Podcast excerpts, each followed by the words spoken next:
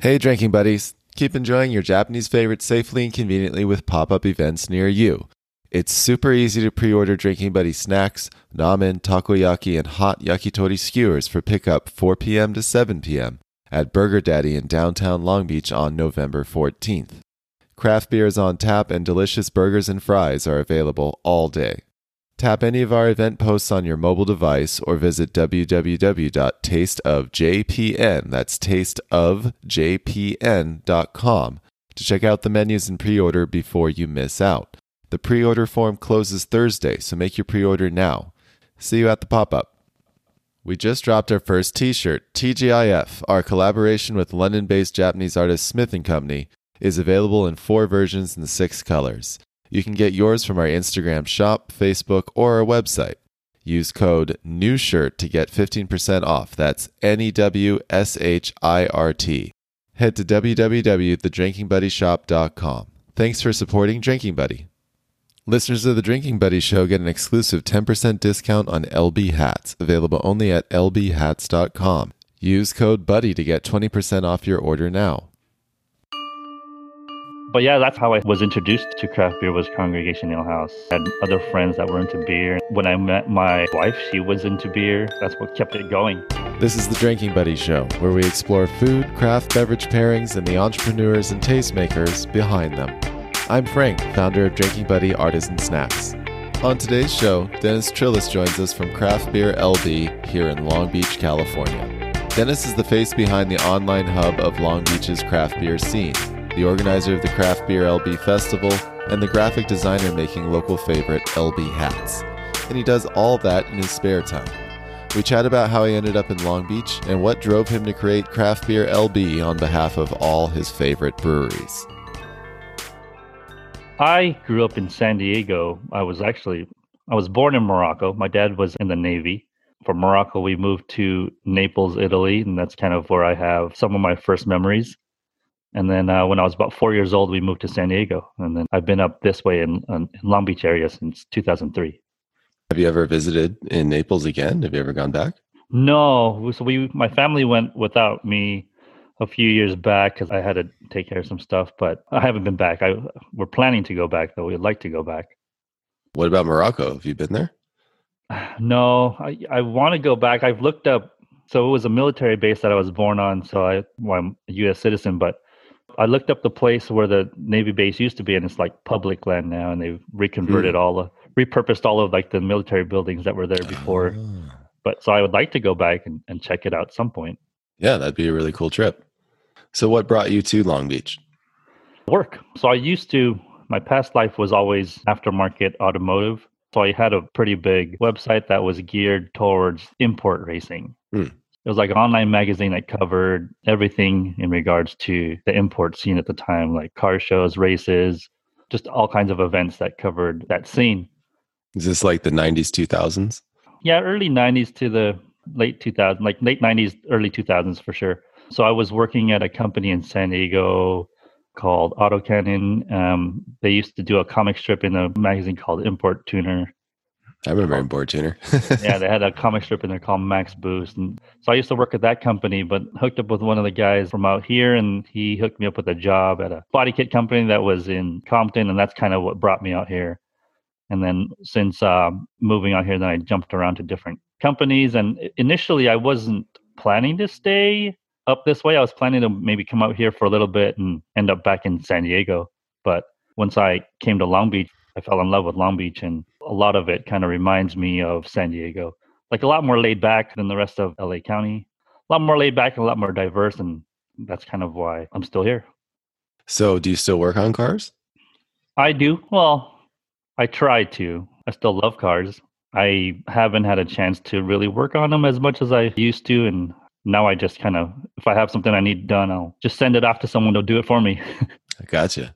Now, but you do have a very nice beer run mobile. Yeah. so I have a 71 Charger that my dad purchased brand new in 71. He bought that. Wow. In, yeah, he bought that in Georgia. It was the family car, so it's not the 383 or 440. It's a 318 motor because that was like the family car back in the day. But he bought it in Georgia. It went with the family from Georgia to Morocco. Then it went from Morocco to Naples and then from Naples to San Diego. So there's pictures of that charger all over. That's crazy. So like, it's traveled as much as you have. yeah, yeah. It's traveled as much as I have. And it, it brought my older sister home from the hospital, brought me home from the hospital. Wow. Uh, yeah. So it's been in the family since it was brand new. And then it was sitting in San Diego for the longest time. And when my wife and I were going to get married, I made it a point to restore it, get it back running and everything, and used it as our wedding car. That's really cool. Yeah. Now it's back home with me in, here in Long Beach. It's in the garage and I take it out every now and then. Is it the original motor? Did you just refurbish the motor? Original motor. I just swapped out the gas line, the fuel system, swapped out suspension, put disc brakes and stuff like that on it, you know, made it a little more modern. So it's running well. There's still more that I'd like to do, but it runs great right now. And I'm not going to try to race it or anything. It's just cruise around the town and yeah, take it out here and there. And I plan to pass that down to my son eventually. That's awesome. Maybe you're going to have to have Tesla refurbish it to be electric. Yeah, right. yeah, that's awesome. So, what do you do as your day job now? I work for insurance claims pretty much. I well, I used to go be on the field. I used to drive out to body shops and people's houses and inspect people's cars that have been in accidents pretty much. Now, even before the whole COVID thing, I switched to a position where I could do it from home because that's the future of it all. Because people could take pictures of their own cars with their phones and submit photos. And same thing with body shops can submit photos and anything that you need. So I do the same thing, but virtually now. Makes sense. So you got a little bit of flexibility. So why did you want to start getting into craft beer? Actually, what got me into craft beer was Congregation Ale House. When they first opened downtown, I used to live downtown and I used to walk my dogs around and I would see Congregation like in process of being built and I always wondered what it was. But when they first opened, they had all kinds of beer that I'd never seen before, never heard of before at the time. Because my go to at the time was Newcastle.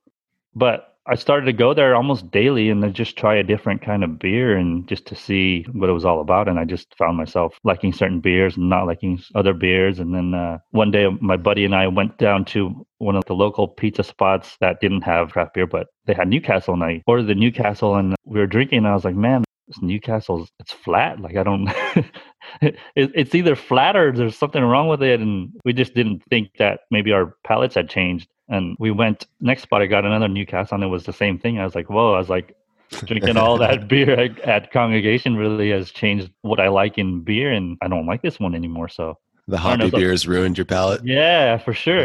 and the sour beers, I fell in love with sours. ah, sure. okay. But yeah, that's kind of how I was introduced to craft beer was Congregation Ale House, and then it just bloomed from there. And then I had other friends that were into beer, and then when I met my wife, she was into beer. that's what kind of kept it going we would make trips to other cities and other states that had a lot of breweries and kind of do our own brewery tours. And that's just kind of how Craft Beer LB started too. Is when they changed the laws in Long Beach to allow the breweries to open, I decided that I wanted to somehow be involved in the movement. And I wasn't going to be a brewer, but I was into all the beer. So I started a site and show people the process of them opening and just be like a hub to be able to support them and then just pretty much anything craft beer related in Long Beach. So you started with Congregation Ale House. What's the next brewery that got your attention? The Bruery out of Placentia. Oh, nice. Yeah, they were kind of the next step up because they were producing great beers, great sours too the Bruery was kind of like the next local spot that caught my attention and like you just start going to all the breweries that you can go to and you just start falling in love of course Beachwood was there too so Beachwood always had great beer but yeah there's so many good breweries at the time even until now and how often are you doing beer runs not as often as i used to we used to go to the breweries all the time especially all the local ones. We used to go just jump around to the different ones. And then, especially with COVID, and then with having a, a newborn and having a two year old, like uh, once we started having kids, the beer runs started to slow down a little bit. But I always wanted to get a beer fridge, and I was looking into some used refrigerators that had the fridge and the freezer stacked. And then I was like, you know what, we don't need another freezer. So I ended up buying the old Snapple fridge. Nice. that, yeah. just, that was just a whole fridge Gets full of beer. yeah. Yeah. Um, but so yeah, now I'll I'll go every now and then just to keep that stocked. And when people are over, I like to keep have a variety of local beers in the garage that were one something for everybody kind of thing. But that's awesome. As far as the beer run goes, uh, whenever I can. So you're doing your beer runs, you're starting to meet all the brewery guys. What leads to the festival for the first year? So Dutch's Brew House was one of the first spots that were open. Like they were open before most of the other guys, and I would go there and hang out and talk to Jason because I also lived used to live over by Bixby. My wife had a condo out there.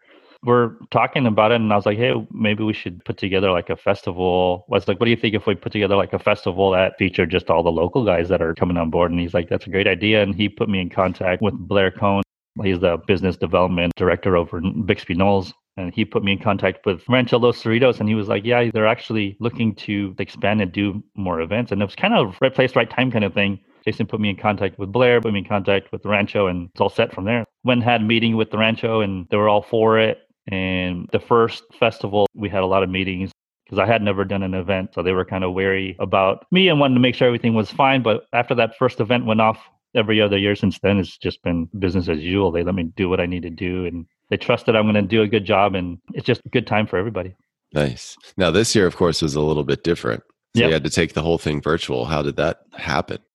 It almost didn't happen. When we had the idea that maybe we weren't going to be able to do the in person event, we were discussing since early on with the Rancho what are our options And we kind of decided, okay, I'm going to wait as long as possible to know for sure, for sure that we couldn't do it. And once we knew, then had to decide like I was going to take the year off and just not do anything. But I'm sure a lot of people were like me, like they wanted to do something. So I approached all the breweries that normally would do the event and said, Hey, I'm thinking about doing this. Would you guys be down to do it if I did it? And pretty much everybody said yes. Like everyone that could do it said yes and did their best that they could to actually make it happen.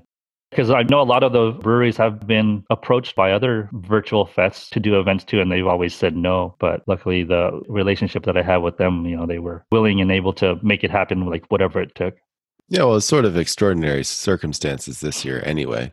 Yeah, not only for me, like it was a lot of work for myself, but also, you know, some of these guys that don't normally can beer, they figured out how they can make it happen and made it happen. So, because they wanted to make sure that they were able to help out the community and give something for people to do too.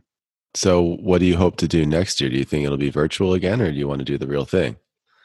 I hope it's not virtual again. I mean, I would rather be at the rancho, you know, with everybody and hanging out and just enjoying having beers out on the lawn of the rancho. I mean, the virtual fest, I say that I hope that we never have to do it again. But that being said, that if we did have to do it again, I think I'm a lot more prepared this time after doing that first one, knowing would actually take to do it better and less stressful. Now I know that instead of having eight people help me box beers, I should probably have 20 yeah, that was a lot of work. You were at Trademark, right? Yeah, so we were there, and it was that day was kind of hot too, and yeah, it was just a lot of beers, a lot of boxes, and not enough people. And thankfully, I have great friends and great family that stuck around and helped me get it done. And and luckily, we had some fresh hands come and help at the end that were was able to finish off what some of the guys you know couldn't finish. But more people next time, more people, and tell the breweries an earlier date to have the beer yeah. ready. yeah, for sure, right? Yeah, it's a tough one, especially when they're all canned. You got to get it all organized. But I thought you guys did a great job picking it up at uh, Fourth Horseman. Fourth Horseman, that's right. Yeah, I thought that worked out really well. Yeah, shout out to Ryan and Martin too for all their help with everything too. Because I mean, it really was a group effort. I mean, I I did set it all up, but if it wasn't for everybody that participated to actually get the stuff done and make it happen and actually show up on time to be able to talk about the stuff and talk to everybody. If it wasn't for everybody, they're they're actually helped make it happen. So I kind of nice. just facilitated and and luckily everybody was very responsive and able to help out. Well, fingers crossed next year we got the real thing in yeah, person. For but sure. if not, we can do the virtual one again.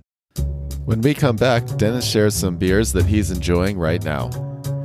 Thanks for listening so far. If you enjoy the show, be sure to subscribe and leave us a review.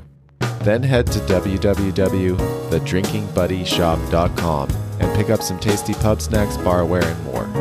Every purchase you make helps us support small family owned businesses in rural Japan and bring you more delicious, unique snacks to pair with your favorite beverages. Special thanks to all of you that have already started enjoying our snacks and sharing them with your buddies. I actually have some right here. I have uh, two of them. Ambitious, the hike school. Actually, nice. It's not too early yeah. to have a drink. Crack it open. From the festival, that was one of my favorites. I mean, like, actually, they, they all had, everyone submitted some great beers for the festival. But from the beer run, Ambitious makes great beer. I mean, they all Steady's Oktoberfest is pretty awesome too. I'm kind of into the light stuff right now. Like Mm. trademarks, their Viking Blonde is awesome. Yeah, I loved Uh, the Viking Blonde. I really enjoyed that one. Yeah, ten miles there. That apricot heft that they have. Yep. was awesome. Just picked up another one of those. so yeah, I'm kind of di- really digging. I mean, I'm always gonna love IPAs. Uh, for the most part, I just like good beer. If it's good, Right. it's good. I don't have a favorite all around style or anything. It used to be sours, but now that I'm getting older, the sours aren't sitting too well. sours don't sit too well. I still enjoy the flavor. So if I'm going to drink a Yeah. sour, I have to have people around that I'm going to share it with and I could just taste it and pass it on. right. That's funny. Yeah, well, I almost wonder if there's going to be a trend towards some of the lighter styles because you keep seeing all these crazy, like double and triple, quadruple Yeah. IPAs. And Just- I mean, the hazies are good too. When someone comes over and they uh, say, "Oh man, I hate IPAs," and I was like, "Man, you just haven't. You probably tried the West Coast San Diego style IPAs before, and it probably just ruined you because of how, Arrogant bastard. yeah, how how bitter and how just how how how strong they are, how dank, and it probably like ruined someone's palate that never really had one before, and they're probably just like, nope, I don't like IPAs. And then I actually had someone that came over recently, and that was like the whole thing. They didn't like IPAs. I was like, well, try this one. I gave them uh, Hula Moon from Trademark, Mm. the tropical IPA, and I didn't tell it was an IPA at first. I was like, here, try this, and they're like, oh, that. I could drink this one. I was like, well, it's an IPA, and Yeah, but it's super mellow and yeah, and they're like, "Oh, notes. okay." I was like, so that's why when people say I don't like IPAs, I was like, you just like any other beer, you're not gonna like every single one of them. You're gonna, but there's gonna be some that you do like. So you should not drink it just because one beer that you drank wasn't good or you didn't like it. So I always encourage people to just keep trying. Yeah, well, I think that's the fun, right? You get to try a bunch of different styles versus you just go to the store and grab your usual 12 pack. Yeah, You and that's what kind of like congregation was before to me. Was they had always different beers, and it was just fun to just keep trying different ones and figuring out which ones I liked. And that's kind of why I started doing like the meetup stuff too, is to be able to introduce people that may have not had a specific brewery or, or anything to be able to come out and taste them and meet the people that brewed them and ask questions to whoever that they wanted to ask and just be able to try out new beers. Yeah, well, you get a connection that you don't get with a big beer company. You know, you Yeah, can't I- just go meet Budweiser. I also think that was the different part of the virtual fest is that each brewery came on and was able to talk about the beer and talk about the brewery. Whereas if you just go to the in person festival, you kind of just walk around and drink the beer and not really get to know the people that made it or get to know the beer itself. You're kind of just there to drink and taste beers and not really learn about the beer so much. Right. It's cool to connect. I mean, obviously, I'm a fan of that. That's why I like to interview everybody. They always have a story and there's something behind the beer. It's not just a beer. Yeah. So you were able to try some of the snacks I sent you. I wanted to get your thoughts on them. That wasabi, soy sauce, wasabi, Yeah, mayo wasabi one. Oh, man, mayo. That, yeah, that one's That's your style? That one's awesome. Well, they're actually both really good, but that one, I think I, I'm almost out of that one and I'm gonna go and order some more of that in a minute. Nice. but Yeah. Uh, yeah, that one I was drinking that one with the Hike School from Ambitious and the the Viking Blonde. And- Yeah, it goes really well with the lighter stuff. Try it with the hef from Okay. 10 Mile. They're Yeah. just like lighter blondes and stuff like that. Yeah, kind of like the lighter stuff. It kind of reminds me of light drinking beers like the Sapporo and the Right. And those kind of beers. Like, yeah, the rice lagers. yeah, Yeah. There's a Hanamachi from Bottle Logic, which is a, their version of a rice lager. It's just really good. I believe uh, Ambitious made like a rice lager too. I don't know if they still have it. Yeah, I think there's a few out there, but yeah, it's always fun to see the local breweries make a rice lager. Yeah, for sure. It's just funny because they taste. If you get Sapporo and stuff, it tastes totally different in the U.S. because they, I think they bottle them in Canada. It's like completely Oh. different water and ingredients. Then you go to Japan, you're like, oh, this is amazing. so much different. So it's nice to have a local rice lager. I think it's just so much fresher. yeah, for sure. So what's next for craft beer? LB, what do you want to do? just want to keep it going. I mainly just enjoy being the hub of Long Beach beer and being able to support everybody's endeavors and being able to be the one stop shop for someone that's wondering what's going on in Long Beach and to be able to see what's going on.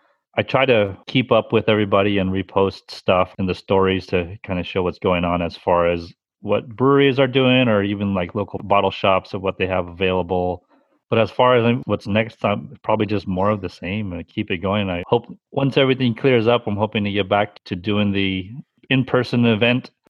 So we had teamed up with uh, Ryan and Martin Fourth Horseman. We were supposed to have an event in April this year that we were going to do at Mola, and then nice. that yeah that got canceled, of course, and we were going to reschedule for the end of the year. But we, so we postponed it indefinitely, and we're going to wait till everything clears up. But we have some things planned that we're going to be doing together to bring more beer to everybody and just have more fun. And then I have the hats and shirts and stuff that I'm going to. It's always been a focus. It hasn't always been a main focus. It's mainly started doing it because I like to wear hats, and I just started to make hats that I liked and and if people wanted it, then it was there for them. And then my wife started to say, "Hey, well, I want this kind of hat." So I started to do hats that other people like too, and so it's kind of just grown from there. And I think I'll definitely keep that going too. I thought your festival beer glass this year was awesome too. Yeah, the festival glass. This year we did the full 16 ounce glass. Every other year before that, I've been the little taster glasses, but hopefully next year we go back to the taster glass. But doing like the glass kind of made me think that maybe I should do a couple more Long Beach related glassware just to offer up limited runs and stuff like that. But my head's always turning. My brain's always, the gears are always turning, uh, thinking of new things to do. And I've always kind of been like that and think up things. And I've always been a believer that if you think of something that could be cool and you're not going to be the only one that likes it and enjoys it. And I've always been a believer that if you think of something and you want to do it, you can do it. You can figure it out you won't be the only one that likes it. You build it, they'll come. So I do a lot of it. I do a lot of the stuff because I like it. And if people want to join on, then cool. If not, then it's out there for people. Yeah, you got the entrepreneur mindset. Yeah, if only one of these things can take off one day and I can just do this only instead of having That's to work my right? regular job, right?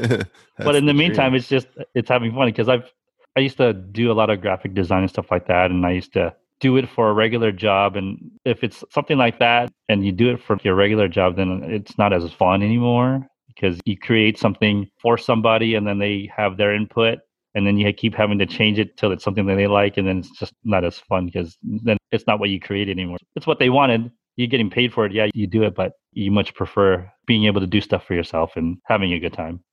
Now for anybody that might not know about you where can they find craft beer lb on Facebook and Instagram, it's just at Craft Beer LB.